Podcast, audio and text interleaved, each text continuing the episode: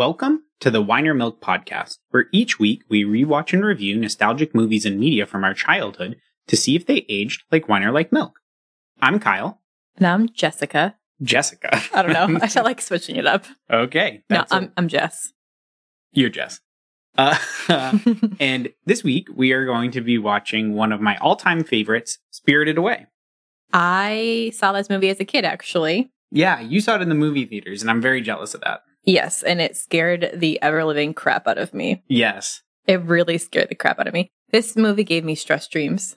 This movie ha- really sets, like, it has like a very powerful ambiance and like atmosphere hmm that really sucks you in, but it, it it's kind of creepy, especially if you're a little kid. There's a couple movies that, as a kid, I really didn't enjoy. And one was Dumbo because of the scene Mm. where his mom has to reach through the cage with her little trunk and rock him to sleep. Yeah. Didn't watch that. Well, also when like the kids get turned into donkeys, that's pretty creepy. I was getting there. That's Pinocchio. Oh crap, that's not. No, Dumbo? that's Pinocchio where the kids turn into donkeys. And I, my grandma was like, "This is my favorite movie growing up as a girl," and she got it for me on VHS. And I actually was so freaked out by it, I made her take the VHS back to her house. It's probably still at her house. I was like, I can't have this in my house. It's gonna the the the vibes are bad, bad vibes. That's so funny. and then obviously Bambi, I hated because the mom died as well. Mm, So it's like either death of parent that was very significantly hmm featured or people turning into creatures. And weirdly enough, this movie kind of in a way mixes the two of them. Her parents don't die, but No. it's like her parents getting turned into pigs. And then she has to save them. Yes. And I was like, if I was a kid, A, I couldn't say I couldn't do it. I just straight up couldn't. And then B, I had stress dreams that even if I completed the task, I wouldn't be able to pick out what pig was my mom. Oh yeah, I I still don't think I would have that ability to this day. She's a very observant little girl. Yeah, no, for real. And uh, like I would just go to sleep and be scared that one day someone would test me, my mom would turn into a pig and I couldn't pick her out of the crowd. that actually kind of sounds reasonable. Um, but yeah, that's that was sorry. That was my experience with the movie growing up. No, I love it. Uh, my experience with the movie was, let me think. I think I was in high school, and um, my mom's house. I like had a room in the basement, and so on weekends I used to love to do like sleepovers with my little brother. It wasn't like a sleepover, but he would just like come down and sleep in my room, and we would like kind of stay up really late because we were down in the basement and nobody could hear us, and we would just like watch TV and play games and stuff. And you know, I might not have even seen the beginning of it, but we were I was just flipping through the channels and it was on Cartoon Network. So this was like 2005 to 2009, somewhere in that range. Mhm. And this movie came on and we were watching it and just completely engrossed by it. And our parents kept coming down and being like, you have to go to bed. Like, he's a little kid. You guys can't be staying up this late. And we're like, you don't understand. We are watching the best movie of all time. You can't make us go to bed. I don't know what it's called. I don't know who is it by. I don't know anything. It's on just normal TV and I just have to watch it. I don't know how to find it in the future. I know. It was like it, just magic to us. But um we were just completely struck by it. It was so good. I had never heard of it. Uh it, it was just amazing. I just I will never forget like just literally like normally I was on my computer or something like multitasking or like playing a game on my like DS or something. There was none of that. We were just sitting there watching the movie the whole time. It was so good. with commercials. Oh my god, it was so damn long. And this is a long movie to begin with. I'm pretty sure this movie is how long is it? 125 minutes. So just over 2 hours. It feels like a two hour long movie. It feels like a longer movie to me, honestly. Yeah, it's uh it's pretty long. I did see this movie in theaters, but not like the regular movie theater. My grandma took me to the NJPAC Performing Arts Center and they had like a special premiere of it. Uh, and I'm, I'm fairly certain it was the dubbed version. It was not the subtitled one. Mhm. And my grandma loved it. And I liked it, but I remember leaving feeling really creeped out. But like, I hate to make people feel like I didn't have a good time. So I told her I loved it too. It's not like I didn't love it. I just didn't tell her how horrified I was. Yeah. And she probably already, I probably already scarred her when I made her take her Pinocchio back. So I didn't want to cause more distress. hmm This is one of those movies I would love to see in the theaters and just like be reclining and like really take it all in. Um, all the surround sound and everything because it's it it really is like I said, has that ambiance and atmosphere that like sucks you in. So I'm pretty jealous of that. I watched it again recently as an adult before we Mhm. went to Japan, like not too long before. So I do remember a lot of it now. But if you asked me before I had rewatched it as an adult, I would tell you her parents get turned into pigs. and there's like a really fat being that she has to wash in a bath. Yep. That's all I remembered. That's all I remembered. I'm gonna I'm gonna remember almost all of this movie. There's not really gonna be that many surprises, and also there will literally be zero surprise about whether this is a wine or a milk. It's a wine. There's no doubt about it. This is probably the most critically acclaimed movie that we've ever watched. The most critically acclaimed movie? I don't know about that. I I think it might be. Um, it has all types of top rewards. It ranks in the top 30 of IMDb's highest rated movies of all time. IMDb is not like an authority out there. No, I I know, but just like that that that's still pretty high. Uh, but it also won the Academy Award for Best Animated Feature, uh, and it was the only hand drawn and non English language animated film to win the award. That's pretty wild. Ever or at its time? I wouldn't be surprised if it was still to this day, but at least at the time. Hmm. I think that's typically like dominated by like Pixar. I know the uh the plot twist now as an adult. I remember that. I don't remember all the movie, but I remember the big like shocker at the end Yeah. is the kid is the river. Mm-hmm. I don't know. He is. He is the. He's the the the river spirit. Yeah. yeah, whatever, same thing, right? Sure. I don't know. I I don't I think it's going to be a wine, but I think like some of it is going to be like I remember there being a lot of things that didn't really matter. You know what I mean? They kind of just like told the story and they Mhm. didn't all like flow together necessarily. It's almost like a little slice of lifey. Yeah, and I, I you know how I feel about slice of life. It's life of life with high stakes. Yeah, it's a high stakes slice of life. it That's really great. is. Is that just an action? I don't know. Sorry. I made a new genre for Wikipedia. Yeah, like high that. stakes slice of life. I really like that. Um, one thing though is there was like this rumor or like fan theory going around that this movie was like about Child sex trafficking, prostitution. yeah, that's not true. I heard I there was a wanna put it out metaphor for that. Because that's another thing I remember about it is reading an article about it and being like, I saw that with my grandma as a kid, and then just like filing it away as, oh, this movie's about sex trafficking. Yeah, it's not though. That's just like an internet fan theory rumor that like blossomed out of control. It's, that's not what the original intention of this movie was at all. I heard it was like Miyazaki was like doing social commentary, similar No. to Parasite. It's like an animated Parasite. it was not that though. Are you sure, or do Yeah. you just love the movie that much? Uh, I've done some research, and from what I can tell, that was only something that was started online. Why don't we try to get Miyazaki on the podcast? See what he Uh, says. I would love to. Oh god. Um, but yeah, I mean, ha- Hayao Miyazaki is tremendous. He is just such an imagination, and then also Joe Hisaishi uh, doing the music is just incredible. When those two are together, it's just it's just great. They also create made a game that I love. They made like a game for the PlayStation Three called Ni no Kuni. I is, like, remember you playing that. one of my favorites. It captures a lot of their imagination and music and stuff. So I just love everything about this studio. I think it'll be a wine. I think these movies are objectively great and also they're very long for me and some of them are a little slice of lifey, so they're not like my favorite animated movies of Mhm. all time, which probably will get me in trouble for saying, but it is how I feel. When we were in Japan, we went to the Studio Ghibli Museum and they have a little th- thing where you can actually see like a little sh- animated short that you can only see at the museum. And the one that we saw was friggin' adorable. It was Oh. like one of the greatest things I've ever watched. Absolutely phenomenal. I, I would rate that little short higher than Spirited Away. It was so cute. it was about it was this story about uh this spoiler. Okay. This whole podcast is a spoiler. if you don't want to be spoiled about a short that you can only watch at Studio Ghibli's museum and it's on a rotation so you might not even see it, fast forward like 30 seconds. Uh That's but very generous for you to think you can get through this in 30 seconds. I can. okay, ready? Go.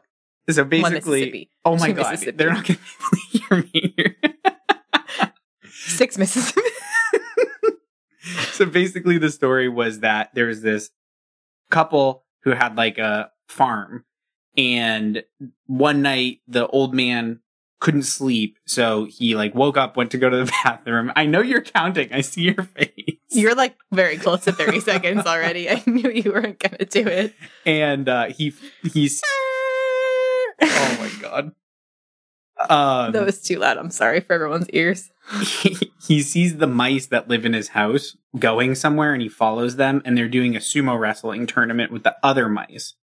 His mice lose and then so the whole short is just about him and his wife like making meals for their mice to beef them up and like help them train in sumo so that they could go win the big tournament and it was really really really cute. Oh, I don't remember that. I remember the guy just peeing outside a lot. Okay, so the thing that you remember was a guy peeing outside a lot. That's all you remembered. like And off then- the mountain. And I was and like, it'd be nice to pee off a mountain every day. moments ago, you said that you might rate that higher than Spirited Away. So just to be super clear, an animated short about a dude peeing a bunch is better than this movie to you. It was an animated short about a dude peeing a bunch by Miyazaki. Oh, That has some weight. Get it together. Oh. I don't know. oh boy. Well, you remember too much about it. I told you what I, don't remember the whole remembered. If if I have to tell you now what I remember, family going on vacation, parents eat too much, turn into pigs as punishment for being gluttons. Little girl has to like pay off their debts basically. There's a big crying baby. The Mhm. lady has melty eyeballs. She's mean. Uh the whole place is powered by soot, little Mhm. soot guys. And then uh Well, it's not powered by them. They bring the coal in, but they don't. They, they don't burn the soot balls. Whatever. And then there's a kid that's a river and he's tied into it somehow. Yeah. And then she becomes free. I don't know what she does to become free, but she does something.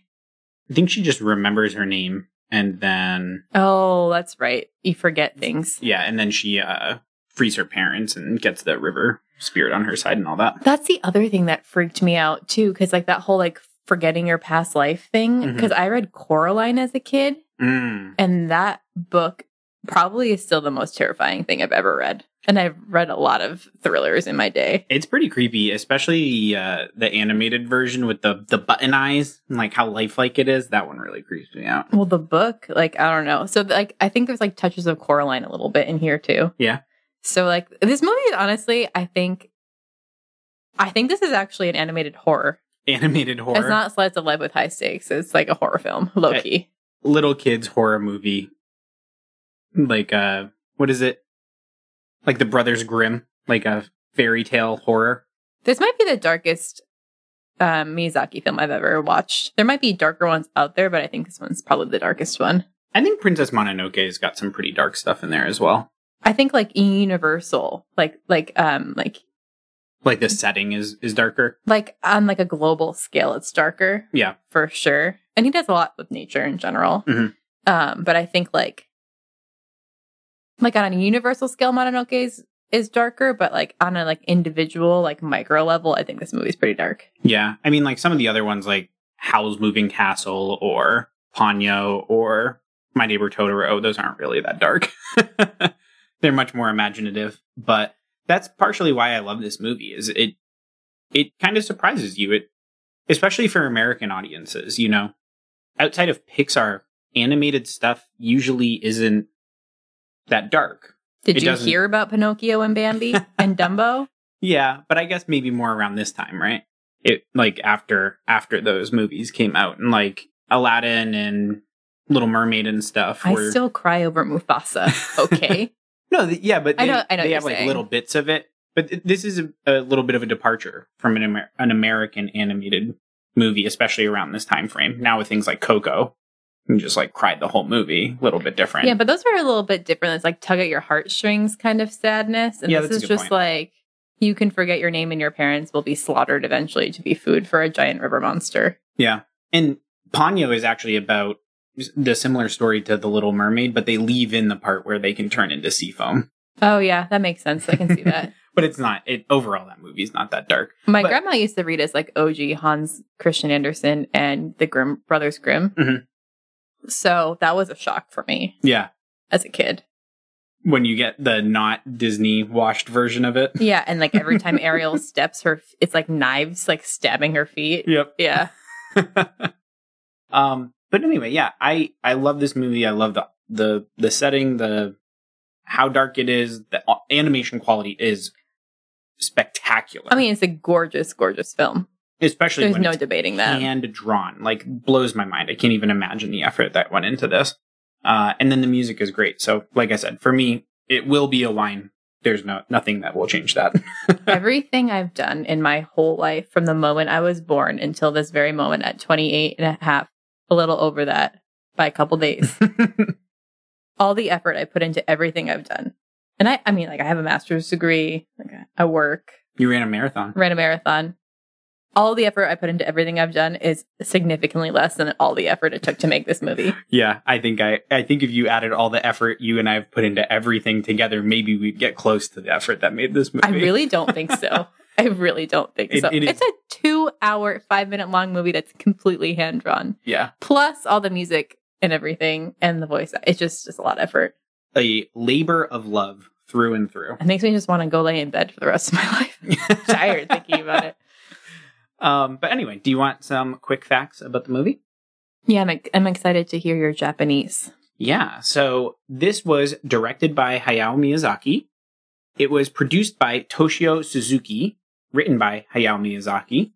It is on the Japanese side starring uh, Rumi Hiiragi, Mio Irono, Irino, Mari Natsuki, Takeshi Naito, Yasuko Sawaguchi, Tsunehiko Kamijo, Takehiko Ono, and Bunata Sugawara.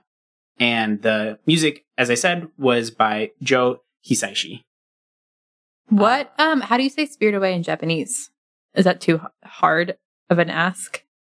Um, Sen, Sen to Chihiro no kami, Kamika, ah, Kamika Kushi. There it is. Sen to Chihiro no Kamika Hushi. Sen is- and Chihiro's spiriting away. Okay, so it's they they cut it down in in English. Yeah. and it came out in Japan on July 20th, 2001, and in December 20th of 2002 in the United States. Disney actually bought the original rights to release it in the in the US. Uh, the running time, as we said, is 125 minutes, and the budget is 1.9 to about 2 billion yen. Fifteen million dollars. Uh, and it brought in 383 million at the box office, which is quite the profit. I think that makes sense. So it would have been about ten when I saw this. Mhm. I'm not ashamed to say it still scared me. Oh my gosh, no, yeah, of course, that's not that old. I don't know. Try to be tough. I was scared by stuff like this when I was like 21. I don't know.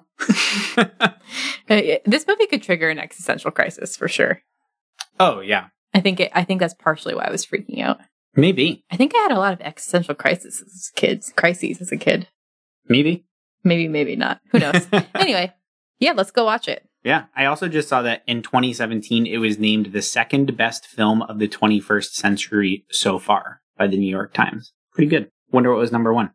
I don't know, but we should watch that next. Yeah. Oh, they're gonna do that thing where you count down backwards. Oh, there will be blood. I haven't seen that. I've heard of it, but I haven't seen it. So, number two after There Will Be Blood. 2007. Yeah. So, anyway, that's Spirited Away. I can't wait to watch it.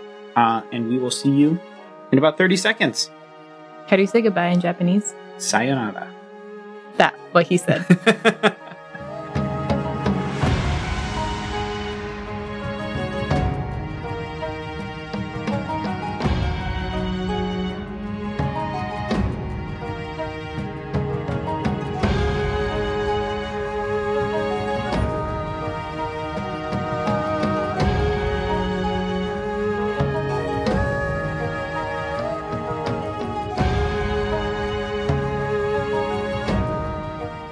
Welcome back. I never want to take a back road anywhere ever. never again. Not worth it. Risk is too high. You wouldn't want to go here? Absolutely not. No? No desire. I would go to Japan. Would I go to the spirit world bathhouse? No. Oh, I would.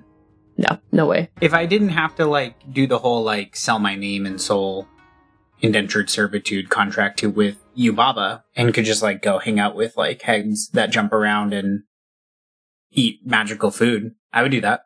You hate manual labor. Yeah, that's what I'm saying. If I didn't have to do that bit. You could be a spirit guest. That's how you would go. Yes. Yeah. Yeah. Yeah, a yeah. spirit guest. Okay. And you don't mind that they're using like child labor to scrub your tub. That's fine. And no, that I don't. the, like the workers' names are being stolen and they're being forced into labor. That's that's chill. You No, I don't like that go. part. No, I'm saying I don't like that part. If it wasn't like that, but just like the the the feeling of it. You was, wanna like go- a bathhouse, and you got to like see other like like the turnip spirit. There's literally a dude that's a turnip, and he's a spirit. How cool is that? you know, you can just go to like a spa. You can have a spa day. That'll probably Yeah, but that's with people. itch that scratch. also, can you imagine having to be the person that animated his nipples? My silence is me contemplating it, and no, I cannot imagine it. Like that was somebody's job for this movie to animate the turnip spirit's nipples. I like that they had some like body representation in the in the movie. Yeah. Yeah. I actually, he's one of my favorite characters. I love when they get up to the top floor and he's like, looks around and he's like, nope, this isn't my floor. And he just gets back in and goes down. Really good. He's not in the movie very much, is he? No, not really. But you can see him like every once in a while in the background of some shots. Mm-hmm. He has no lines. He doesn't speak. No, no. Um, but yeah, I, I, um, I guess more concretely, what I just love, and I love this in like all types of media. I just really love getting lost in other people's imagination. And I feel like this movie is perfect for it. Yes, yes. There is. It's probably the most creative world building we've covered so far. Easily, It's no problem. so creative and so much detail in every single scene. My lord. for sure.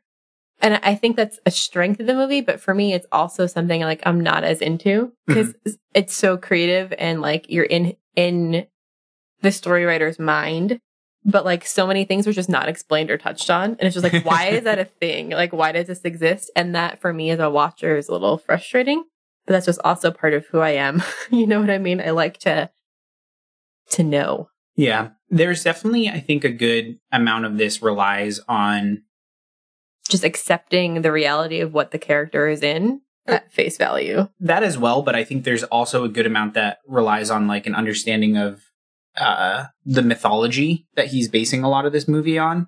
Um there's a thing in Japanese mythology called uh yokai, which is basically the idea that like everything has a spirit. Like everything. Like there's like a bench spirit and stuff, I think. Like everything. Mhm. And so that's kind of what this movie it, it, that is what this movie is representing. Like all of the spirits can go there to like go to a spa and stuff. So like all of the people and stuff that we see or like all of the people that go to the bathhouse are like spirits of something in the human world. Yeah. No, that that part makes sense, and that part actually tracks a bit more. Mhm. Um, just watching it without too much knowledge. I was doing some research too because I was like, I don't understand a lot of the things that are happening, but maybe just because my cultural lens isn't there. Yeah. And like, Baba apparently is named after a mountain that people believe witches used to live on. Yep. And like the baby. Yubaba's baby? Yubaba's baby, like, is an homage to like this baby that was supposedly raised by witches and is like really strong. Hmm. Um, but like those things out of context to me, I was just like, why is there a giant baby? like, I don't understand why there's a giant, giant baby that can talk. Yeah. Um, and like his character still kind of confuses me a little bit, to be honest. Even knowing the background is just like, why is a baby part of the story? Yeah. No, I, there's a good amount of that where you're like, wait, what? yeah. But Yeah. for me, just because like that's how I, like I said, that's the type of media I really like to consume. I'm just like, sure, there's a huge baby. Yeah, makes sense. Cool, let's see, do it. see, I'm like, sure, there's a huge baby. Doesn't make any sense. cool, let's not do it. um, but yeah, overall, it was a fun watch. Weren't like a ton of surprises and stuff, like I said in the intro, but it was just really, really fun to revisit. Um, and I every time somehow am, am still blown away by just the sheer quality of the animation in this movie. Dear Lord, hmm holy moly! Easily the best part about the entire movie is the animation and the music. You could pause on like literally any frame in the entire movie and it would be like a work of art that you could sell to somebody. It's incredible how how beautiful this movie is. I would agree to that. I think, you know, maybe the scene where the river spirit is spitting out all of its pollution, you might not that want that on your wall, but it's still like a very well done drawing. yeah, like each scene is is art. It's wicked impressive. But uh how about we run into the uh the breakdown, the synopsis? Sure, sure. And this one, like, it's a very long movie and I'm gonna do my best. Parts of it too, like, I don't you might have to help me jog my memory a little bit because I haven't seen this movie as much and my Yep. notes are a little vague in parts when I was reviewing it. So please feel free to help me out if I stumble. For the record, though, we talked about watching this movie in either Japanese or in English, and we ended up going with the English Yeah. version. I we wanted to do Japanese with English subtitles, but we decided it was probably going to be really hard to take good notes while also trying to read everything and pay attention to the plot. So maybe we'll watch it again in Japanese sometime soon. But for this one, we watch it in English. I need some time before I watch it again, to be quite honest with you. It was very slice of lifey, though. That was something that we said in the beginning. It was very slice of lifey, which I think is also kind of coloring my opinion of the movie. Yeah. I just I know myself. I'm not like a big fan of slice of life. Yeah, it's not your genre. Like I'm just living my life anyway. Like you know, and I'm bored with that, so I don't need to watch someone else. Although my slice of life isn't in a spirit world. So No. anyway, so the movie starts, and you said it while we were watching. No opening credits. Yeah. Oh my gosh. This seems like the perfect movie for opening credits. Does it? Yeah, because they're like doing that slow car ride. Like I could just like see names coming up on the screen and like fading out. I was like, why, why aren't they here? You were disappointed either way. Like in the moment while we were watching, you're like, no opening credits. You know what's wicked funny? Before we started doing this podcast, hated opening credits because most of the time it was just filler nonsense while they put words up on the screen, and you're like, you, I hate this. But now, because it's like almost like a little meme for myself, uh, I don't think you can meme yourself. I think Um, someone else has to meme you. no, I'm not saying I'm a meme. I'm saying opening credits are a meme, but only for me. Inside joke. I don't know. Whatever. inside joke with yourself about opening credits. A Kyle inside joke. Um, I uh, I really like them now, and I look forward to them. And then when they're not in a movie, I'm like, oh, what the hell? I feel like I'm I'm cheated. I'm robbed of the opening credit experience. See, the experience I prefer is after the credits having a little short scene. That is very true. I'd Yeah. rather have that than opening credits. Yep. Bloopers and stuff in the uh in the ending. Although best opening credits of all time still is Honey I Shrunk the Kids. Oh yeah. Oh my gosh. Easily. They were really good. Anyway, no opening credits. And uh the family is moving. It's uh Chihiro. She's a kid in the back seat. Yep. She's probably what, like 10? Would you guess? Yeah, I think around there. 10 years oldish. Um, and she's pretty bummed. Her parents are driving, her mom and her dad. Yep. They're driving and they're in the middle of a move. And she's upset because she's leaving all her friends behind. And her friends like got her a bouquet of flowers and they're like, Chihiro, good luck with your move or something. I don't know, Mhm. something vague, but it's, it's, it's a cute little thing. And she keeps reading the note over and over again. Yeah. It was very sweet. hmm And right off the bat, the animation is beautiful. Dear God. Oh my God. It's incredible. And like, I think for me, what stands out is yes, I've seen like hand drawn animation, but this is like painted, Yeah. you know, and that really, really stands out. It's really just like watching a moving watercolor painting the whole time. It, oh God, it's just beautiful. And it also really like kind of gave me nostalgia for Japan because like they, you could kind of see out the car window and like all of the, like the villages they were passing through kind of reminded me of like riding the bullet train. Yeah. So as they are driving, they can see their house like up on a hill and they miss the turn for it. So Chihiro's dad is like, Oh, I'll just take this like creepy looking back road. And it looks like in my hometown, we have these like weird dirt roads that kind of go back in the state park. yeah. That's what it looks like. Like no one's driven down it for like 10 years, basically. It's the ultimate dad move. No idea where he is. Has been here like once or twice before they moved. And he's like, oh no, I know a shortcut. Don't worry. We'll definitely get there. It's going to be fine. Very Clark Griswold of him. it's so funny.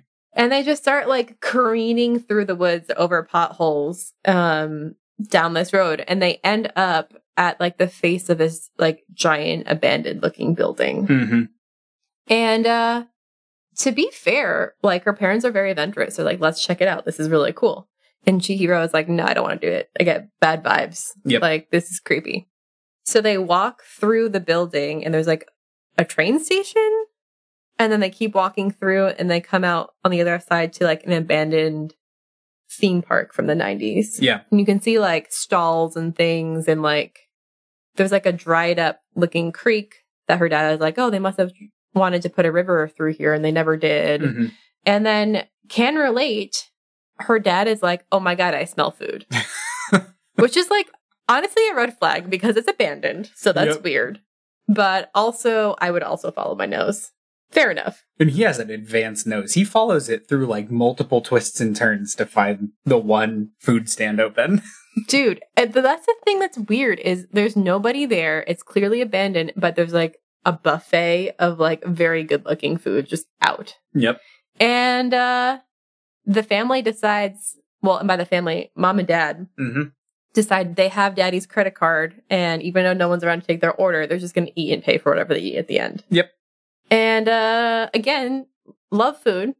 I, I'm known to be hangry, but I don't know if I would just start eating food at like an abandoned park with no one around. Probably not, but that food looked unreal. It looked so good. Those dumplings that he's like spooning onto their plate. Ugh.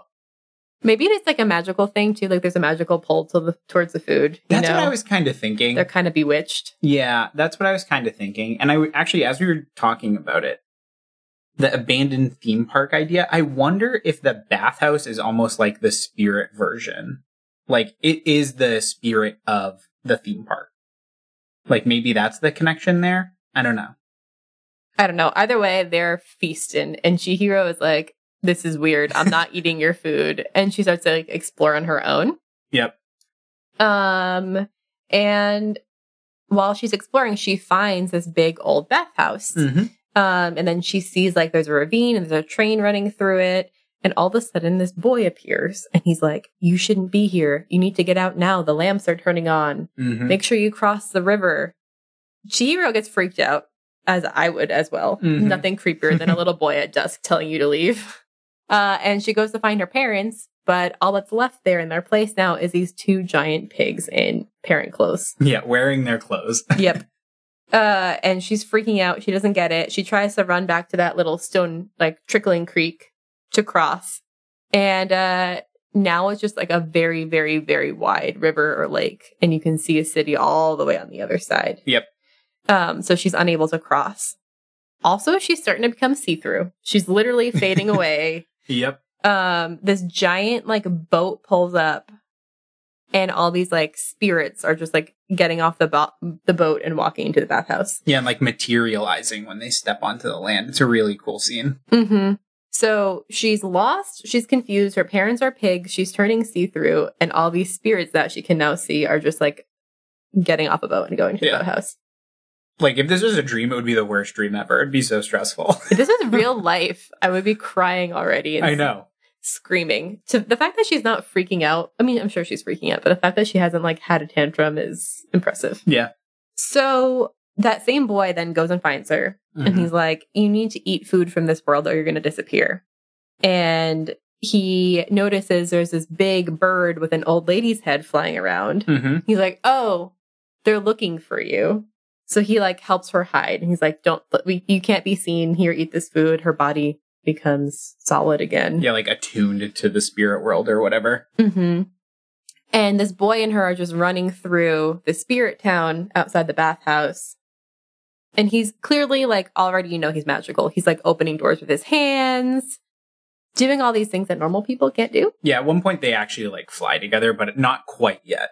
I think that's after the bridge, right? He like picks her up and they literally like fly.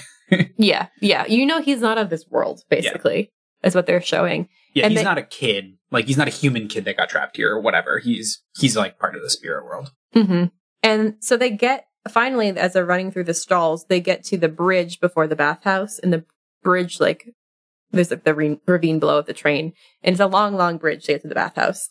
And he's like, "You need to hold your breath. when you cross, um, or they're gonna be able to see you. Yep. So she's holding her breath. She's doing well, but this weird little frog stops them and starts talking to Master Haku, who's the boy, and uh, Chihiro takes a breath. So now all the spirits know there's a human present. Yep. And again, there's more mad dashing. And then Haku eventually tells her to hide in the boiler room. Yep. Um, and to talk to Hamaji, Kamaji. Kamaji, and tell him that you're looking for a job and you need work. So there's a cute little scene of her trying to find the boiler room and like going down these like Oh crazy God. stairs that are really steep on the side of a mountain. Those stairs and the way they like animated her kind of looking over the edge gave me like such anxiety. You don't like heights. Though. I'm really bad with heights, and it was very like visceral when I was look when like they showed her looking over the edge. It was cute. She was being like super careful. Yep. and like doing tiny little steps and then she trips and ends up like running down the whole thing like screaming sprinting down with her hands just straight up in the air next to her face, and then it slams into a wall. Oh, it's really funny. she's really cute She's wicked cute. I was I was legitimately laughing out loud for this whole scene. It was really funny. It was a nice uh, tension break too. yeah You know, especially considering how creepy this movie is yeah. It was like there's a lot of like conflict and unknowns and stuff. So just like kind of putting a quick throwaway scene of her like sprinting downstairs. It was funny and cute. And like you said, she's adorable. So it was like fun to just get a little bit more Chihiro time before mm-hmm. before the stakes are amped up again. so she finally makes it down to the boiler room and kamaji is like a spider pr- pretty much he's like a man who's a spider Yeah. he's got really long arms and he's in charge of keeping the water hot for the baths and like also putting in like the herbs and treatments and stuff into the water Yeah, making bath bombs basically. pretty much a really expensive bath bomb would be what I gather. Yeah. And he has these little soot guys that he Oh, like God. animated with magic to Yep. carry little pieces of coal and throw them in the boiler, so he doesn't have to keep shoveling the soot, the coal himself. Yep. And they're cute, the cutest part of the whole movie. Oh, it's it's awesome. The imagination of this is just wonderful, and they spend a good amount of time on it. It's a much longer scene than I remembered, but I loved every second of it. Mm-hmm. And Chihiro keeps asking Kamaji for a job, and he keeps saying like, "No, like I don't need you. I have the soots to do my work for me." And um, there's a cute little scene of Chihiro like not accepting this and trying to carry this the coal anyway. Yep. And it's like really heavy, and she does it finally. And like all the soots realize she's gonna do their work, so they all like drop their their coal pieces down and pretend they got squished by it. So she'll pick them up off them and do their job for them. So cute. Loved it. It's really, really adorable. loved it. And um, while this is happening, all of a sudden, this girl named Lin comes down and brings Kamaji his dinner. Mm-hmm. And it's kind of like this make or break moment where she's like, oh my God, there's a human here. Ah, we have to sound the alarm. Yeah, I'm gonna turn her in basically. Yeah. And Kamaji's like, oh no, that's my granddaughter. She's here. Like, she needs a job. I love how nonchalant he is about it too. Like he doesn't even turn to look at her. He's just still doing his work. He's like, "No, that's my granddaughter." Mhm. After being like, "No, I'm not going to give you a job. I'm not going to help you." It was nice. Yeah, it was, it was cute. He, uh, her little, her charm worked on him. Mm-hmm. Um, so Hamaji Kamaji trades Lin a dried newt. So Lin will take Chihiro to Yubaba to Yep. request a job. So Lin is kind of disgruntled. Also, Lin voices Megara from Hercules. Yeah, you caught that like right away. That was her- pretty impressive. Her voice is so distinct. I was like, I know that voice is Megara. yeah, that was really impressive. You were just like, "Bam, Megara." Like, "Oh my god!" I, we actually paused it to look it up because I was like, "Did you actually just like snipe that from her saying like five words?" And you did. That's how distinct her voice is. And Hercules is a great Disney animated classic. Yeah, that was impressive. So disgruntled Lin takes Chihiro up the elevator to go talk to Yubaba on the top floor, who is Mhm. clearly the head honcho. She runs the show. We get to meet your rat radish spirit, Mm-hmm. which Kyle loves. And um there's some turmoil because people are realizing Chihiro's a human and they're kind of already on the hunt from her ever Yeah. since she was on the bridge. So like Chihiro has to go the rest of the way up by herself and she gets separated from Lin, who's kind of distracting like the floor managers at the bathhouse is kind Yeah, of what I would call them. Um, so Chihiro gets upstairs and immediately we know that Yubaba is also magical. She like summons Chihiro because she's not walking fast enough and has her zip through her apartments, basically. And um like Chihiro just keeps asking her over and over again if, to have a job. I love the voice acting here where she's just like yelling it out. I need to have a job. Yeah. Can I have a job, please? It's so good. It just like it feels like what a kid would do when like somebody tells them like you're gonna die unless you do only this. And so like she's just one track mind and screams it out because like that's all she can think of in the moment. It's it's cute. It's well done. Yeah, because Haku told her she has to ask over and over again until she's granted a job. Yep. Um, but Yubaba is basically like, no, I'm going to turn you into a pig like your parents. No, I'm going to turn you into a piece of coal. I'm going to burn you for fire. yep. and she's like, no, I need a job. I need a job. Um, and finally, Yubaba relents and says, I knew it was a bad vow to say that I would give anyone a job who asked for it. Mhm. So she's like compelled to give Chihiro a job. But she basically says, like, if you mess up, I'm going to kill you. Yep. Like, I can't have any complaints from you, though. And she basically becomes Lin's assistant. And when she signs the contract to work for the bathhouse and for Yubaba, Yubaba casts a magic spell on her signature and her name floats away, leaving only one of the characters left, one of the kanji, and that's where she gets her new name, Sen. Yes. So now she needs to go by Sen. That's part of her working stipulations. Mhm. Oh, we also meet the giant baby here. Yep. In this scene, uh, Yubaba has a baby that she spoils, but the baby is like 20 feet tall and like 30,000 pounds. yeah, he's massive. I don't know if he's 30. It's a big baby though. That seems really fun when he's like demolishing her office through the door and like kicking her and stuff while she's asking for a job, and then she casts a spell to put it all back. hmm Really fun. Also, she has three henchmen who are just heads that bounce around and don't say anything. Oh, this also reminds me, one of the other things I love about this movie is the sound design. Cause like all these little creatures and stuff all have their own unique sounds, and the little heads had the funniest sounds. The like hurrum, hurrum, and like the plopping when they hit the ground, like plop thud. It was really, really good. Oh, I hated it. It was gross. Oh, it was just it like all of the sounds were like kind of gross and stuff, but it sounded exactly like what you might imagine a disembodied head jumping around would sound like. I don't like it. I really don't like it. Um, so so Sen now Mhm. becomes Lin's assistant, and Sen is getting hot and cold vibes from Master Haku. Yeah, He he was her friend that first night trying to hide her, and now he's kind of like dismissive of her. And Sen is like, I don't know what to make of this. And then Lin goes on to say, Oh, don't trust him at all. He's just Yubaba's henchman, basically. Exactly. So now Sen doesn't really know who to believe. And um this is where we also find out Yubaba can turn into a bird. So Mm-hmm. before when that bird was like flying around looking for her, that's just Yubaba using magic to morph into like a creepy bird, basically. Yeah. So Yubaba flies off and that gives Haku a chance to kind of reconnect with Sen and like reassure her he's actually a good guy. And he's like, okay, like meet me at this bridge later and um, I'll take you to see your parents. So he walks her to the pig pen. He's like, look at these pigs. These are your parents. Remember these pigs specifically. Yep. You're going to need to know this. And then, um, also while they're walking there, they see this creepy, like, spirit with no face just standing on the bridge. Yep. Quietly, which is creepy, but good to note. Um, so meanwhile, he's like, these are, these are your parents. Don't forget them. He also explains Yubaba controls people by taking their name. Yep. And when you forget your name, your actual name, you won't be able to leave here. hmm And he explains that he's stuck here because he doesn't remember his name anymore. So he can never leave. So Chihiro pulls out the little note she has from her friends.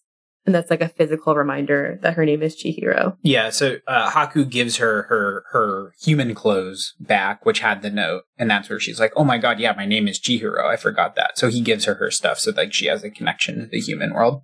Oh, yeah. And he tells her she's going to need her clothes to leave. Yep. So he he gives her all that stuff before they say goodbye.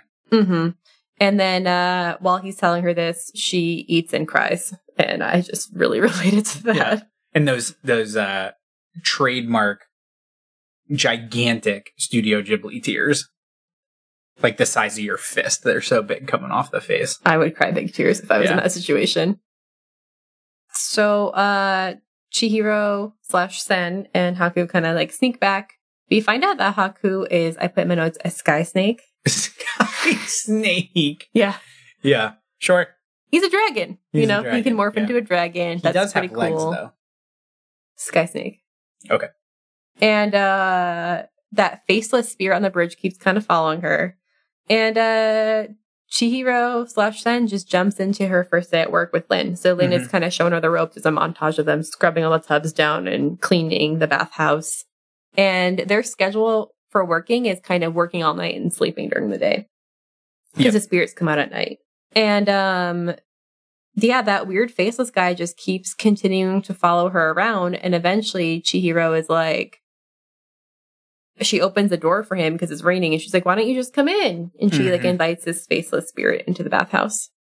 Meanwhile, the next day, uh, Sen and Lin are tasked with cleaning out this super, super gross, muddy, grimy tub. Mm-hmm. And Lin is pissed. She's like, this is grunt work. They're just punishing us. She actually says it's frog work.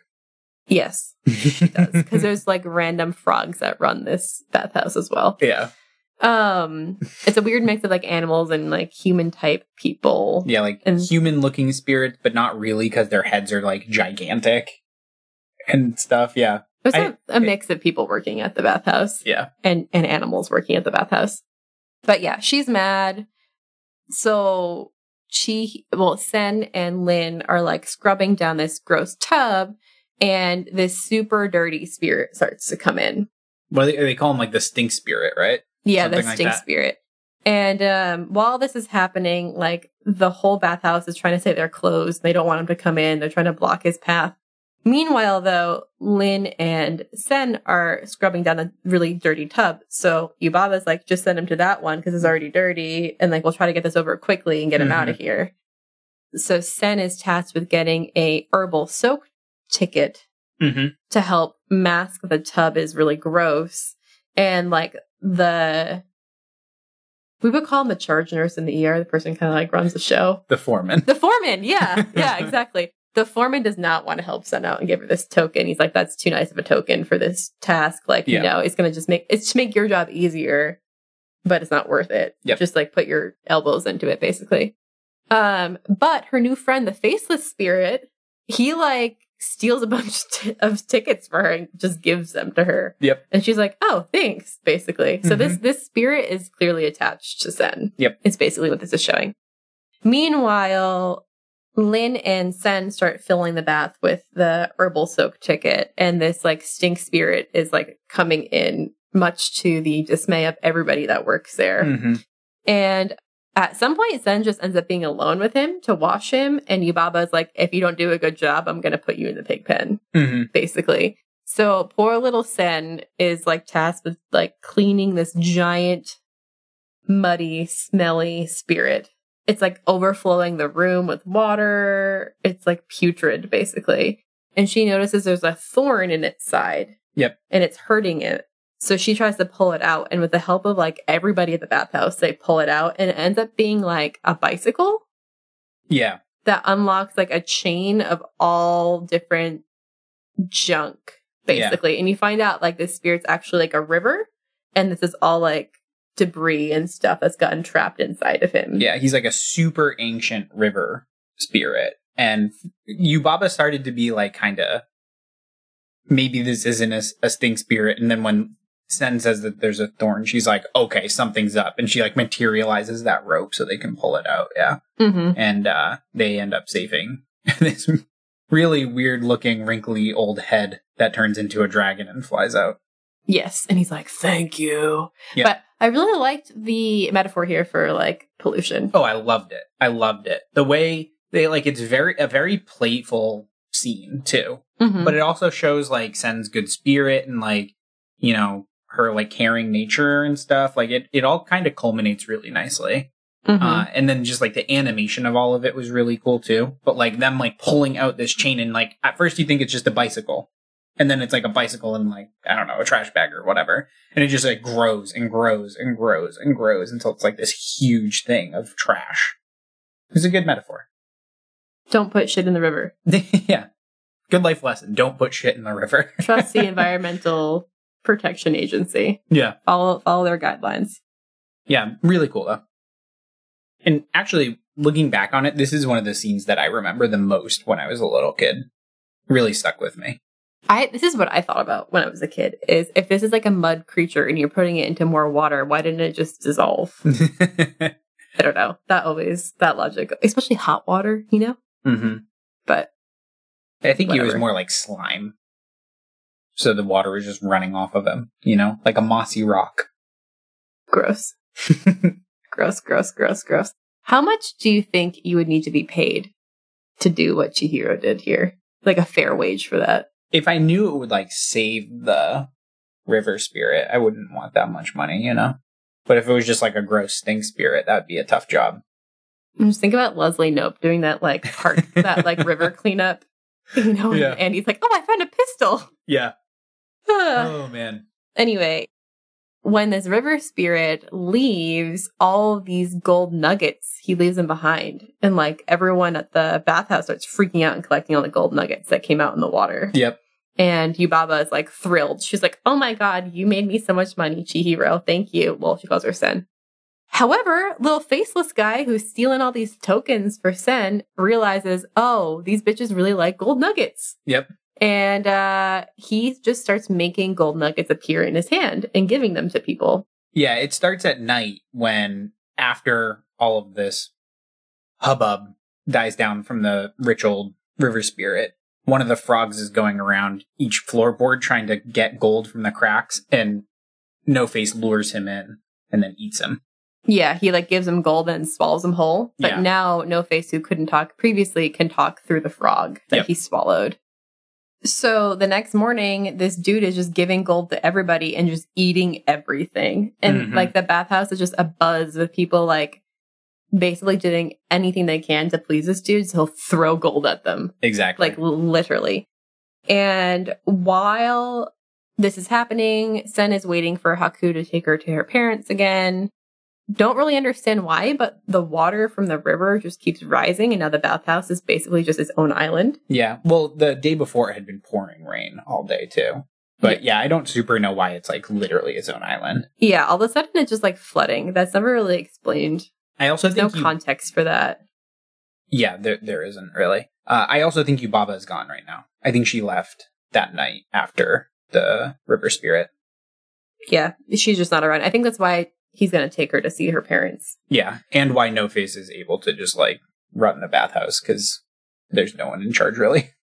So while uh Sen is waiting for Haku, she sees him like flying around in his sky snake Mhm. um form. His sky sky snake outfit. Yeah, his outfit, yes.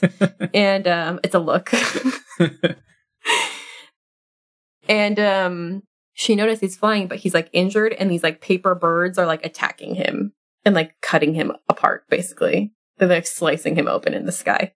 And she's getting like really freaked out watching this. She's concerned for him and he like basically like comes into the area she is and he's like bleeding and then the, the little paper things are still chasing him and he like flies away and like kind of goes into Yubaba's chamber. He like falls through the, her window basically. I don't know exactly where the paper birds go. Does she Chihiro scare him away? Yeah, so a lot of them she he like flies where she is and she closes the window, so most of them like fly into that and like get ripped up and then she rips up a few more.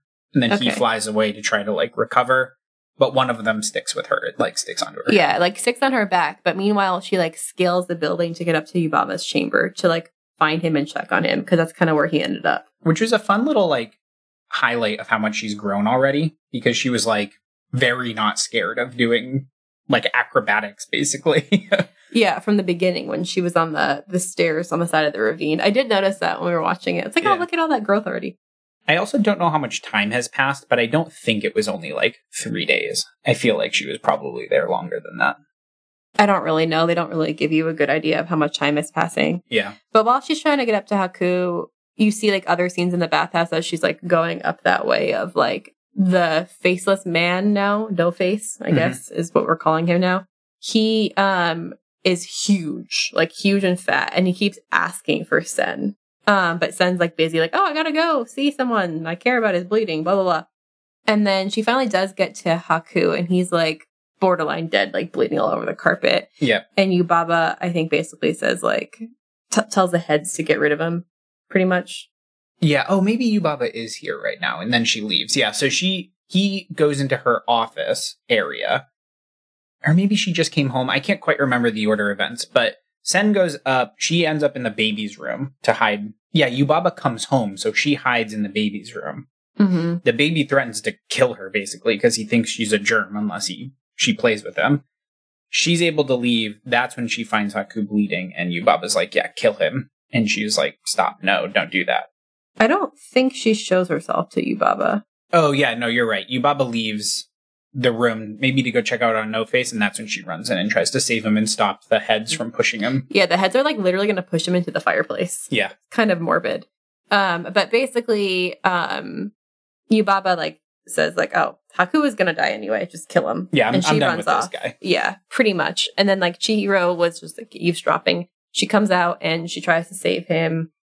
A lot happens here. So that little paper bird that was attached to Chihiro when she like snuck up to to check on Haku Mhm. like becomes what we think is Yubaba, like materializes out of the paper, but you find out it's actually Yubaba's twin sister Zeniba. Yep. And she's pissed because Yubaba had Haku steal her gold seal. Yeah, which is pow- a powerful magical seal, I guess. Yeah. And Zeniba was trying to get it back. And she's like, you know, her henchman Haku stole it from me. So she was kind of like magically using the paper birds to like, I guess kill Haku, honestly. To get it back, yeah. um, and to get it back.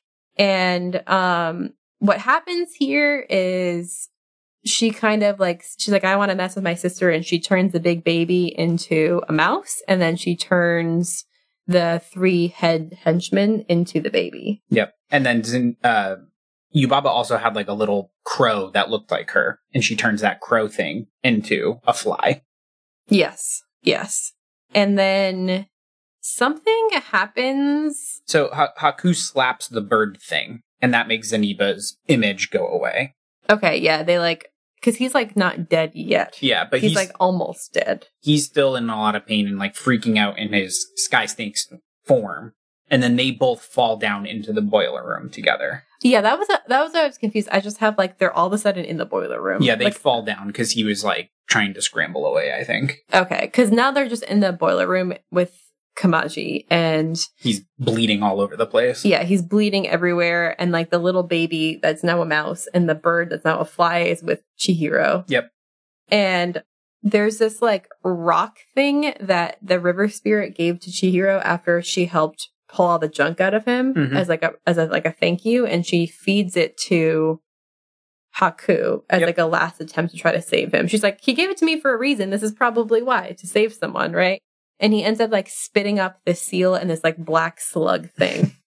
and um Chihiro like squishes the slug and she has the seal, but Haku, who's now back into his human form, is still not hundred percent. He's still pretty. He's up. still like kind of like low key dying. So um the animation of her stepping on that slug and then her hair rising at the feeling of it between her toes is so good. It's like one of my favorite parts of the whole movie. it's disgusting. I just love how she like vibrates and then up her er, and then her hair hair all stands on end from how gross it is. It's really cool. I like super hate squishing bugs. I always bring them outside or flush them down the toilet because I hate that sensation. Uh, I can't even imagine what that would have felt like, like squishing jello. I hate slugs. Do you remember that giant slug we saw in St. Lucia? It was like a four pound slug. Oh yeah, it was massive. Oh. Anyway, so Chihiro's idea is if I return this gold seal to Zeniba, maybe she'll like spare Haku or Yep. like tell me how I can save him. So that's kind of her plan. And Kamaji gives her train tickets to go see Zeniba, but the train only will take you there. It doesn't ever come back. So it's going to be Chihiro. The, she's going to bring the gold seal and then she's bringing the mouse and the bird, which are the baby and the other the well, bird. the bird, but Yeah. the bird is a fly now. So she's like getting ready to like go to the train station. However, No Face is causing like a ton of issues and he keeps calling for Sen. So And he's sh- eating more people. yeah, he keeps eating like other people that work at the bathhouse, which is now a problem. So Sen is kind of called to the scene before she can leave because it's becoming like a disaster level type situation. And she feeds the other half of that river stone that she gave to Haku Mm-hmm. to No Face. And he just starts throwing everything he ate up. Also really gross. And he throws up all the people he ate as well. Which is nice. I also really love the scene, a lot of the scenes that she has with him because it, it really shows how like not greedy she is compared to a lot of the people in this world. Like he tries to offer her more bath tokens. She's like, I don't need those, dude. He tries to offer her gold and all this other stuff. And she's like, I'm good. I don't need this. I, I got somewhere to be. I'm trying to help somebody I care about. He's trying to find out what she wants. Yeah. He's like offering her everything. So uh he throws everything up, he throws all the people up, and then he kind of like joins their party basically to go to the Zeniba's. He doesn't talk ever really either. No, he just goes, uh, uh, I hate that. no. I don't like it. Oh, that was another part of the sound design that I thought was just really well done. oh no, it creeps me out. I hate it so much. Also, all the gold he gave to everybody is Just- just dirt. Yeah, it just disappears. Yeah. So No Face, Sen, the little baby who's a mouse, and the little fly who's also who's a bird go to Zeniba's with the gold seal. They're on their way there, but meanwhile, Haku finally does wake up. He's like gathered some strength and he's like looking for Sen. And somehow it turns out that pure love has broken Zeniba's spell. So he Mhm. doesn't really need to be cured anymore. And then Yubaba is mad. She's super pissed because all that gold turned into dirt. And she's like, all this damage isn't going to be paid for anymore. And she's angry. and she blames Sen for letting him in. yeah. And then Haku is like, oh, by the way, something precious to you has been replaced and you didn't even realize. And he just like snaps at her. And then she po- he points out that the baby's actually her three heads and that the baby's missing. Um, so this just makes like Yubaba even more angry. And Haku just happens to know that the baby is with Zeniba.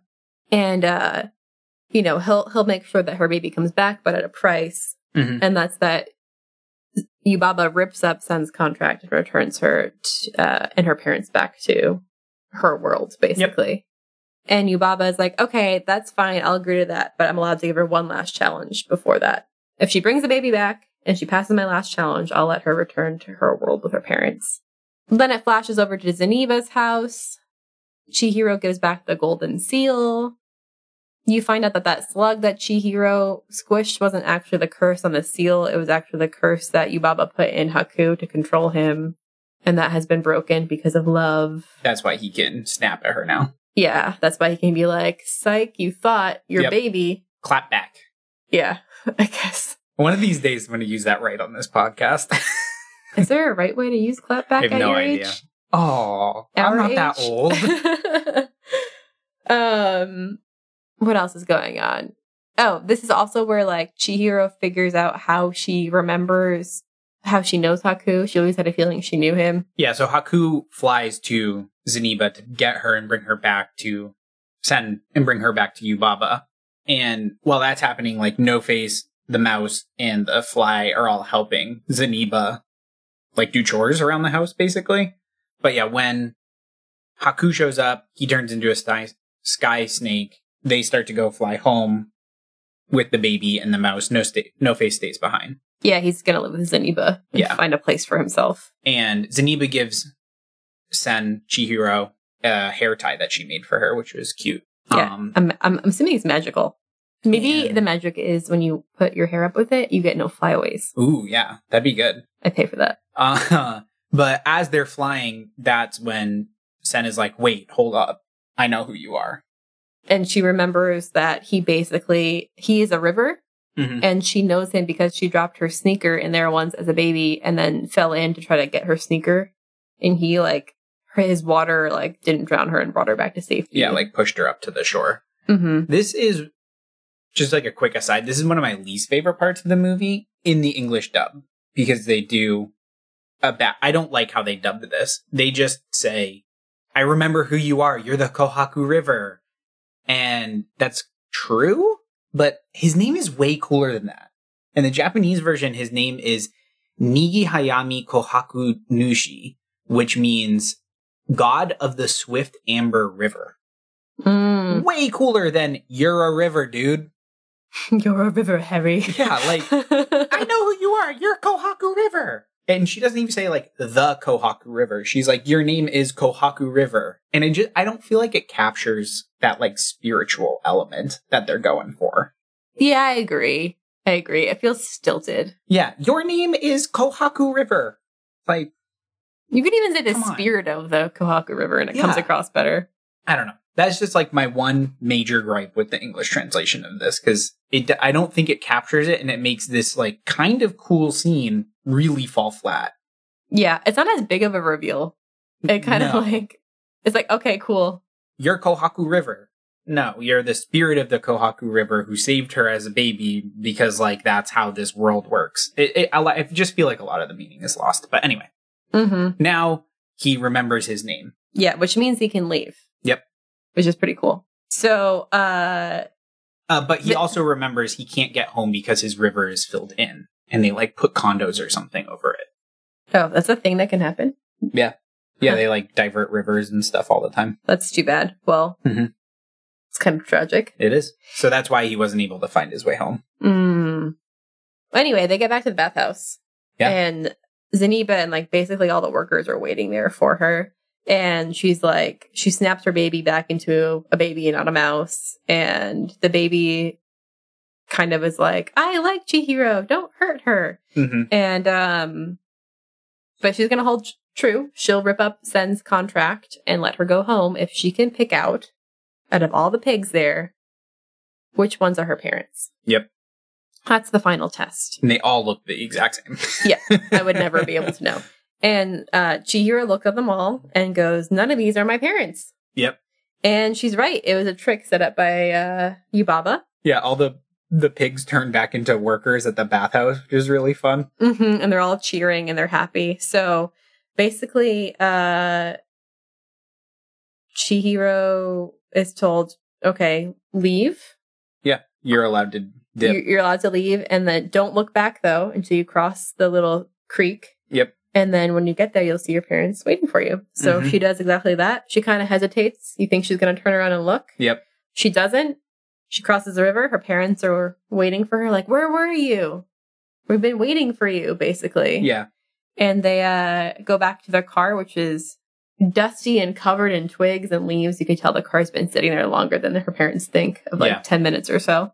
And um, her parents are kind of like, Are you, it could be a bit scary, you know, new home, new school. How are you feeling? And she goes, I think I can handle it. Which I really liked. I also like they kind of tease and like dangle like, oh, was it all a dream the whole time? But then the car's all dusty, and also her hair still is in a ponytail with the Hair tie Hair from tie. Zeniba. Yeah. yeah.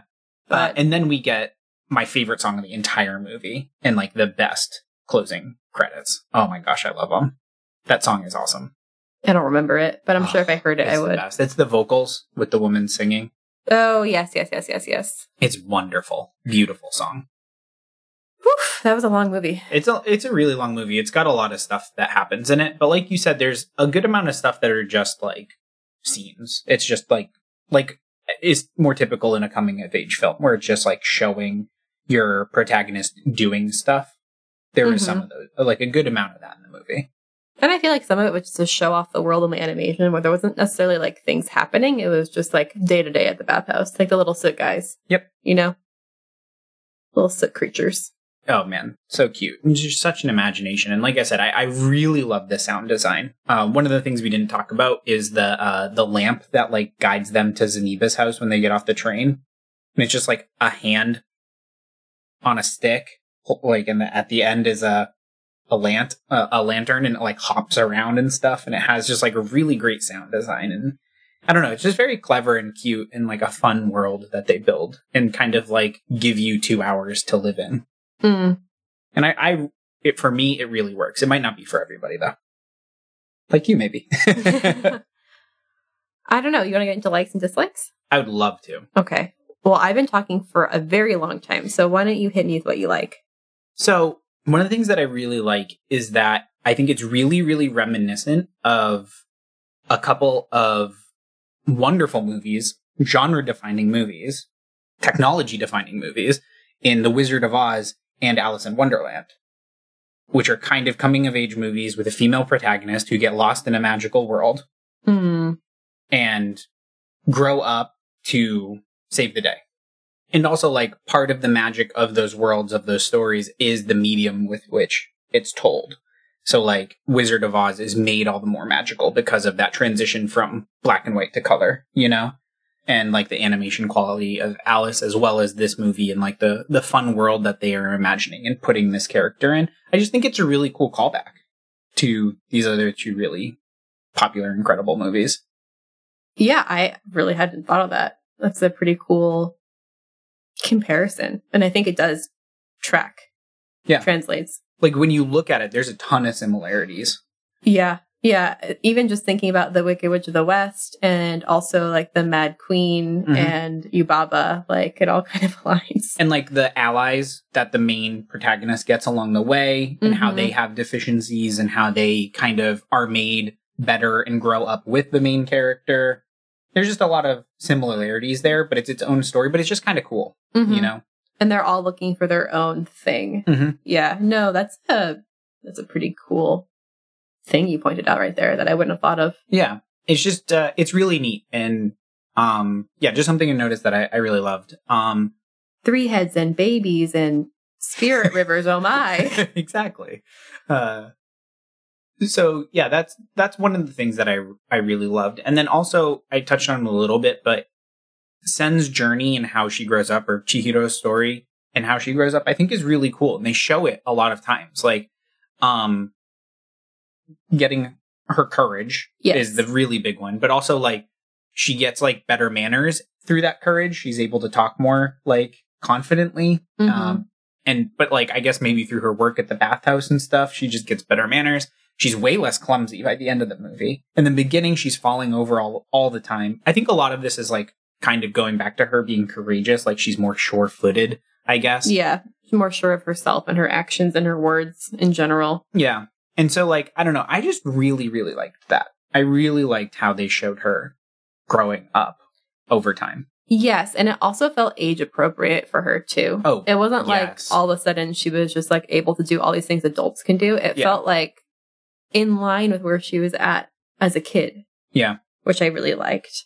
and I think a lot of media deal with this idea of like kind of like the purity of of a child's soul, you know, and just like uh how they look at the world in a different lens. And sometimes I think that can be kind of cringy. Mm-hmm. Um, but I really like how it manifested in this movie, where she wasn't greedy and she just wanted to help people that she cared about. I don't know, like it wasn't like she was like this all powerful like wizard or something like that and like could do no wrong. It was just like she had the, these a couple of defining characteristics and they kind of stayed with her through the whole movie and developed through the whole movie. But that was about it. But then they contrasted it with greedy adults or Yubaba who's taking advantage of people and stuff like that.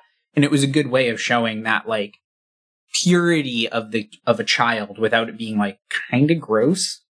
Mm-hmm. You know what I'm trying to say? Yeah, yeah, I hear what you're saying. And I like and how like those traits that she had also are ended up being what kind of saved her, right? Because Mhm. that's what helped her make Haku better and break the spell, and that was what was able to help him negotiate to get her out. Yep.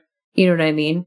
Or just even just like helping out the stink spirit who ended up being a river spirit and him paying her back so she had the tools to save No Face and save Haku as well. Yeah.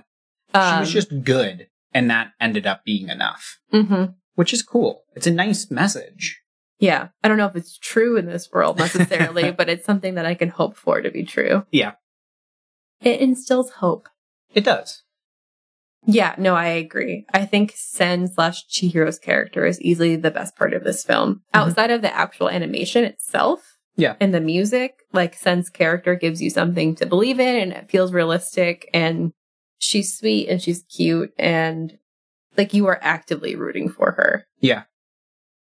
Throughout the whole thing. Yeah, I agree. Do you have anything? I have a couple more likes, but I'd love to hear yeah. Well, one thing I really like was just the concept of how Yubaba controls people. what you like. Mm, And I like the idea of her using your name to like control you. You know, and like taking almost like taking your identity. Yeah. Um, and I thought that was a really unique way for her to exert control on the people that she's hiring as employees. I just really liked that. And I'm wondering too, then maybe like if she's taking all of her employees' names and we're seeing them as kind of like greedy, if part of that is like, oh, well, she's taking their identity and now they're kind of just losing who they are. Yeah, I, I think part of that is built into that for sure. She's like boiling them down to just a small part. Mm-hmm. Um, and also just to like explain it for anybody who might not be familiar with how the Japanese language works. They have two, actually three different sets of writing, how they can write characters. But the way that they do names uh, is they use characters called kanji, which are Mhm. similar to the ja- uh, excuse me Chinese characters, where they're very detailed, and it'll be one character that has a whole meaning. So one character might make up the word yami, which is mountain, Mm-hmm. and be, when it's written that way, it's like calling back to that original meaning of mountain. And so the reason that Chihiro can turn into Sen is because she took all of the letters except for one character. And when you read that one character by itself, that's how you get Sen. Mm-hmm. But when it's used in the whole name Chihiro, that's why it's pronounced Chihiro, not like Chi-Sen-ro or something like that. I see what you're saying. Right. Just to kind of give a little bit of background of how her name evolved from Chihiro to Sen because that was the only character remaining. And that was such a cool animation. Oh, of it like when lifting off her the name. page. Yeah. No, that was so cool. And it like kind of sticks for a sec before coming off. It's really cool. Mm-hmm. I don't know. I just love that whole concept of her means of control. Yep. And um, the greater thing it's it speaks to like your identity, and I think that's why Sen was able to survive was because although she lost her name, she really didn't lose who she actually was. Yeah. Um, which I think is what Yubaba was trying to do when she hires these people on. Yeah. And that's like kind of like an idea in a lot of magical literature where like things have true names and that Mhm. like describes the essence of them and names have a lot of power. Mm-hmm. It was a similar idea. Mm-hmm. Uh, and it played out really cool in this movie. For sure. It reminds me of these other movies that are very similar in style. Have you seen the animated feature Anastasia? Where she gets amnesia and doesn't know her name. Ah, Never mind. But yeah, that was that was honestly one of the biggest things I liked. And we talked about this before too, but I just love the metaphor about pollution and nature with the river spirit. That was kind of just like plopped in there as like a little side piece. But I really I really liked it. I thought visually it showed what damage the environment does. Yeah. You know? and that's a, a common theme in a lot of Japanese media. Well that Sunshine Girl movie. Yep. And also um Princess Mononoke. Yep. Like the how humans interact with the environment and stuff. Um, another one, one of my favorite stories in all of Japanese media, Final Fantasy VII, deals a lot with that. Mhm. Um, it's like a theme that they use a lot, and it was cool how it played into this movie. It wasn't an overarching bit, but it was just like a little drip there, of like, oh, and just so you know, this is what our human impact has on the spirit world. Pretty cool. Yeah. No, I, I, I liked that. And um yeah, it was dripped in, but in some ways it did carry the plot forward a little bit with giving Chihiro the tool that she needs to kind of leave ultimately, but at the same time it was like a little slice slice of life size story. You know? Yeah. I think that scene of her pulling out the junk from the stink monster, that whole scene probably could have been like a little animated short. Oh yeah, yeah, definitely. Yeah, that's a good point. I would watch that. Mhm. what else did you like? Um, we've said it. I just want to say it real quick again. It is just gorgeous, just absolutely incredible piece of art. Incredible animation, incredible still frames, incredible music, incredible sound design. It's just incredible. Mm-hmm. It is an unbelievable labor, labor of love. Um, I wrote down if I could take any frame from this movie and draw it even 50% as good as it looked in that, I would be thrilled with how good of an artist I am. If I could do like a stick figure, figure version of that, I would be thrilled with how good of an artist I am. It's it's just gorgeous. It really, really is.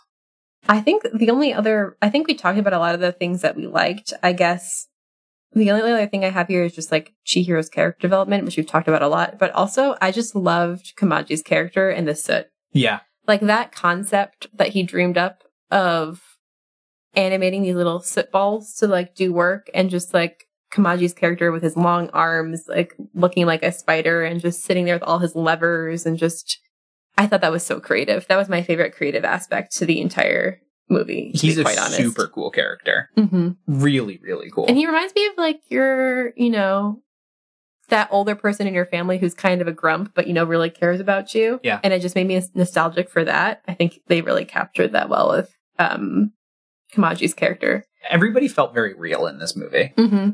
Or even him at the end, like, yeah, he helped her get a job, but then he gave her his only train ticket out. He said he had been holding it for 40 years. I know. Such a good guy. But yeah, I, the little characters are just adorable. so there's one thing I wanted to ask you about Mm-hmm. because I think this is kind of like a tropey thing in a lot of media that Mhm. I don't love. And I kind of interpreted it different, but I want to take get your take on it. Mm-hmm. The whole idea of love broke the spell. You know, it's in everything. Like all you need is a kiss to break the spell. True love's kiss, and blah blah blah blah blah blah blah. What did you make of that? ugh. I, I wanted to say ugh when I was saying it in the in the um recap. Mhm.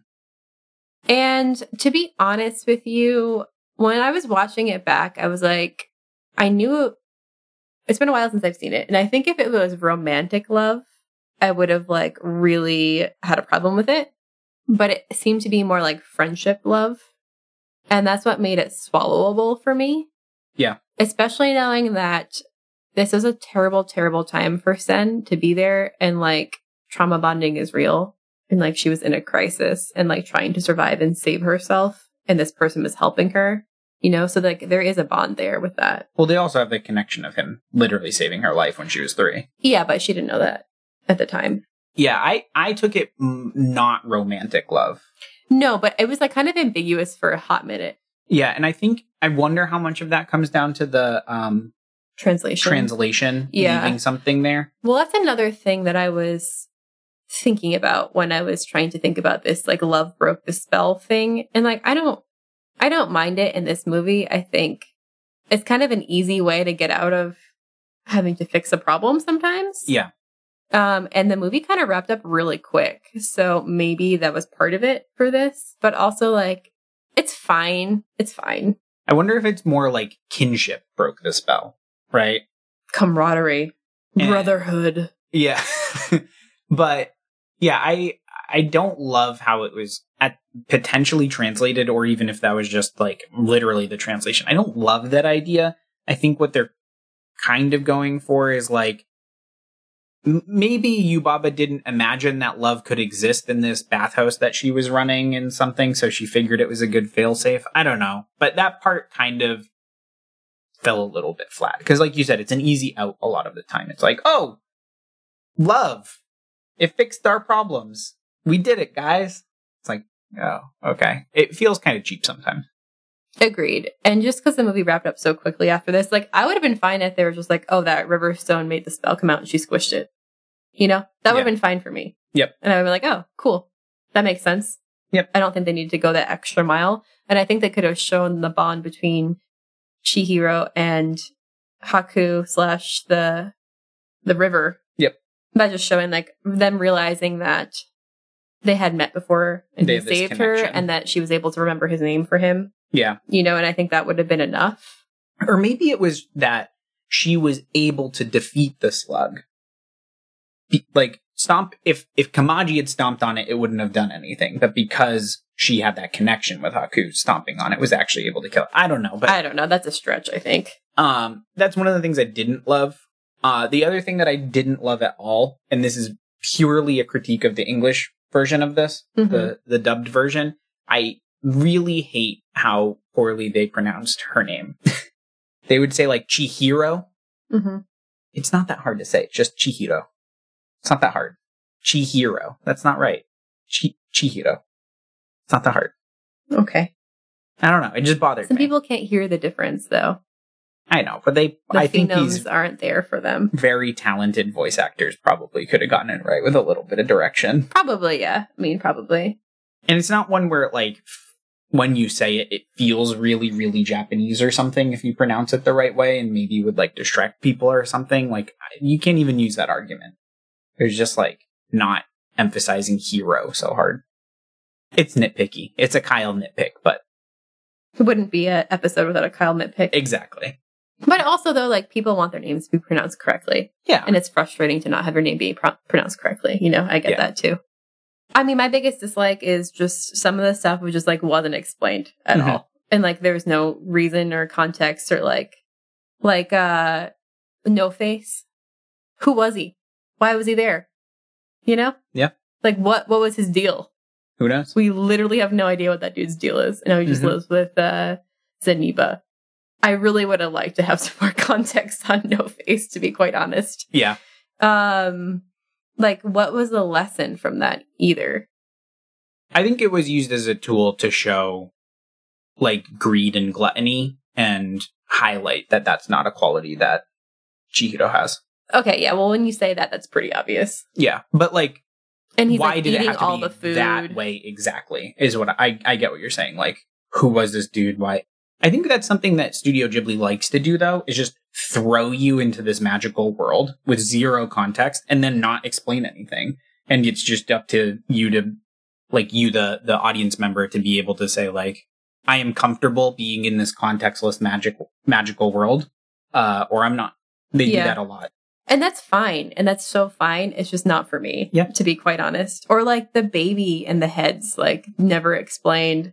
I mean, some like context that I did more research about, like the baby, right? Mhm. That makes a bit more sense. But like the three heads, like why?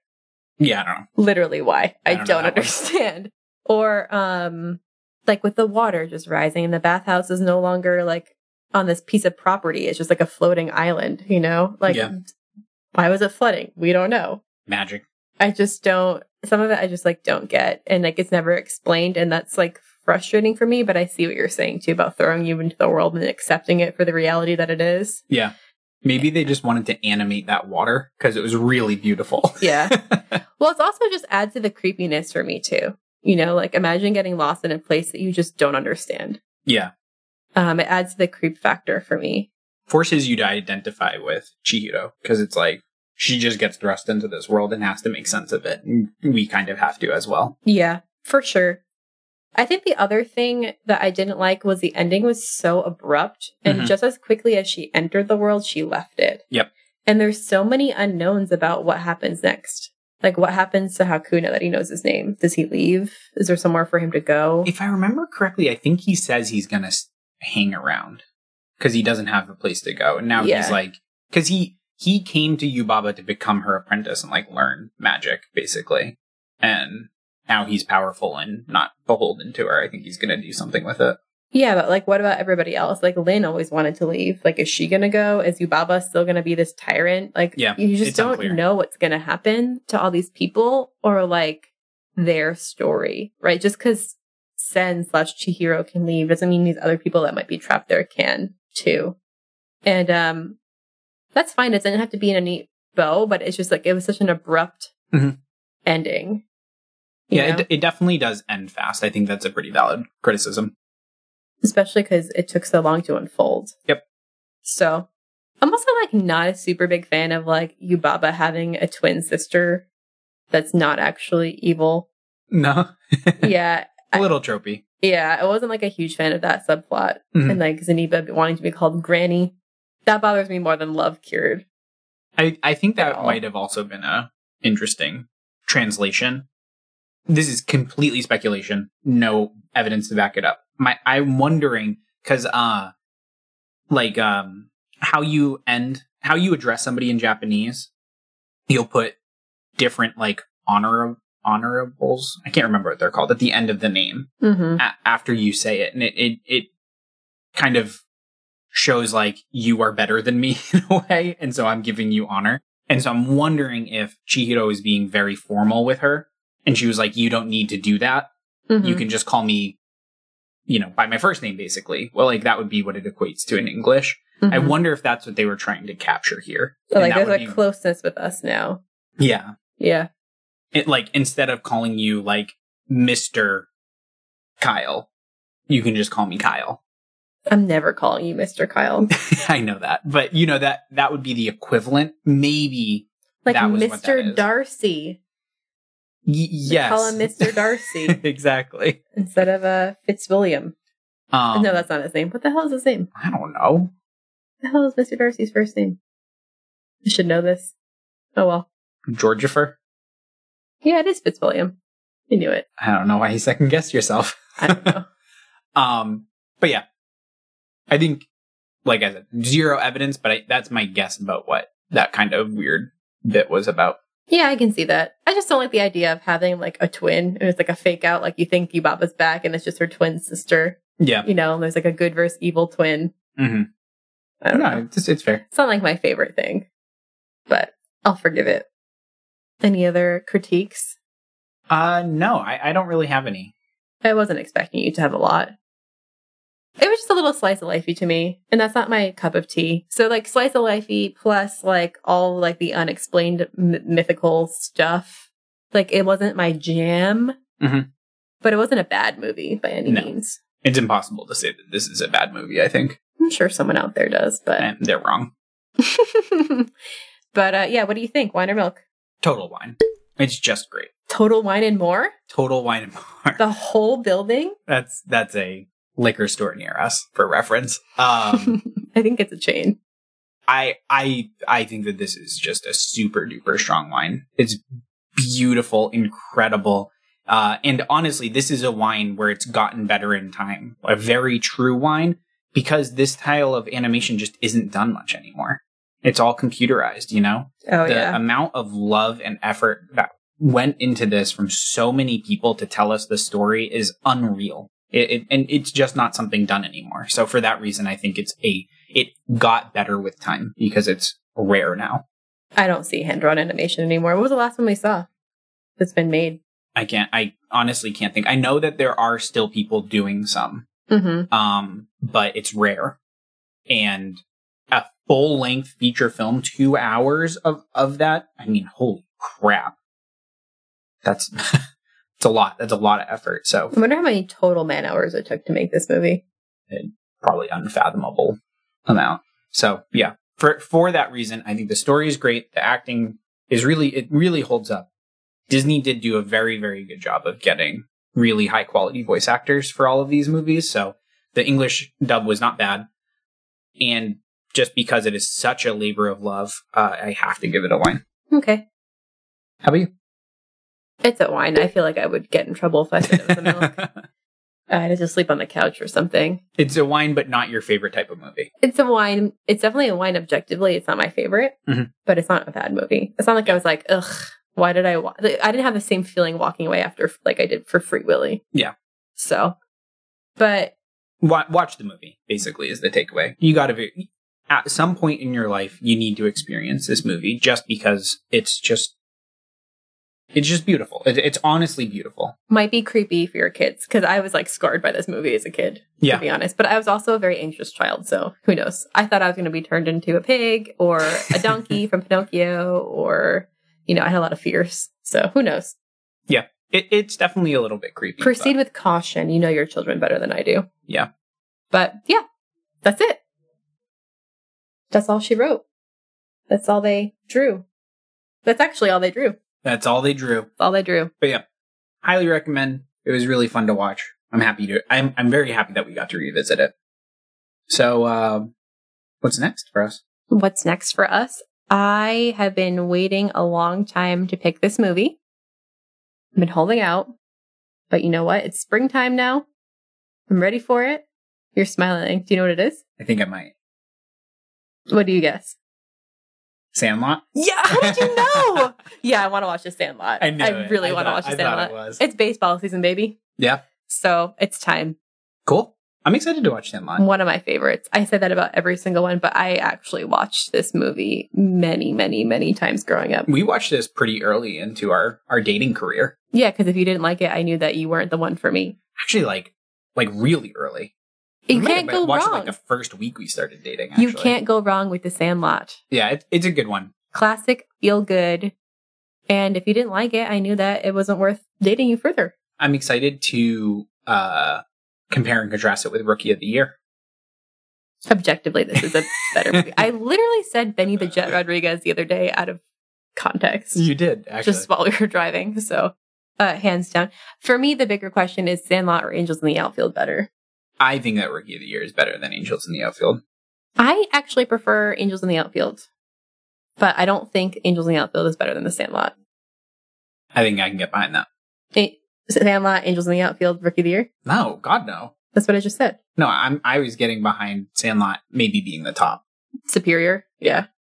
Well, you have James Earl Jones in it. I mean, He was in a good amount of baseball movies, I'm realizing, because he was also in Field of Dreams. Oh, maybe I should do the adult version. We should do Field of Dreams next week. Your choice. I wish in a perfect world we have time we could do like two episodes that week, like little kid baseball, older like adult baseball. You know. That'd be tough. I'm starting a new job. I know. Let's do Sandlot. Sandlot? Sandlot because I've been cool. really looking forward to it. Yeah, let's do it. But maybe next baseball season I'll have to do Field of Dreams. Yeah. Or close it out. Yeah. Close it. Close it out. Yeah. But Cool. I'm excited.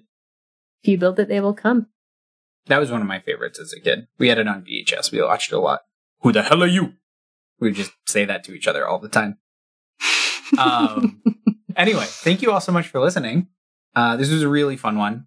Uh, really long episode. So thank you for sticking through it uh, with us till the end. Mhm. Uh, if you have any movies you want to recommend, if you want to interact with us at all, you can find us on social media. We are on Twitter at Winer Milk. We are Mhm. on Instagram at Winermilk Podcast. We're on Facebook, facebook.com slash winermilk. Got a website, winermilkpodcast.com. We got an email, winermilkpodcast at gmail.com. You did that so much nicer than I do. so uh, definitely reach out to us. And uh, thank you all so much for listening. We will see you next week for the Sandlot. Toodles.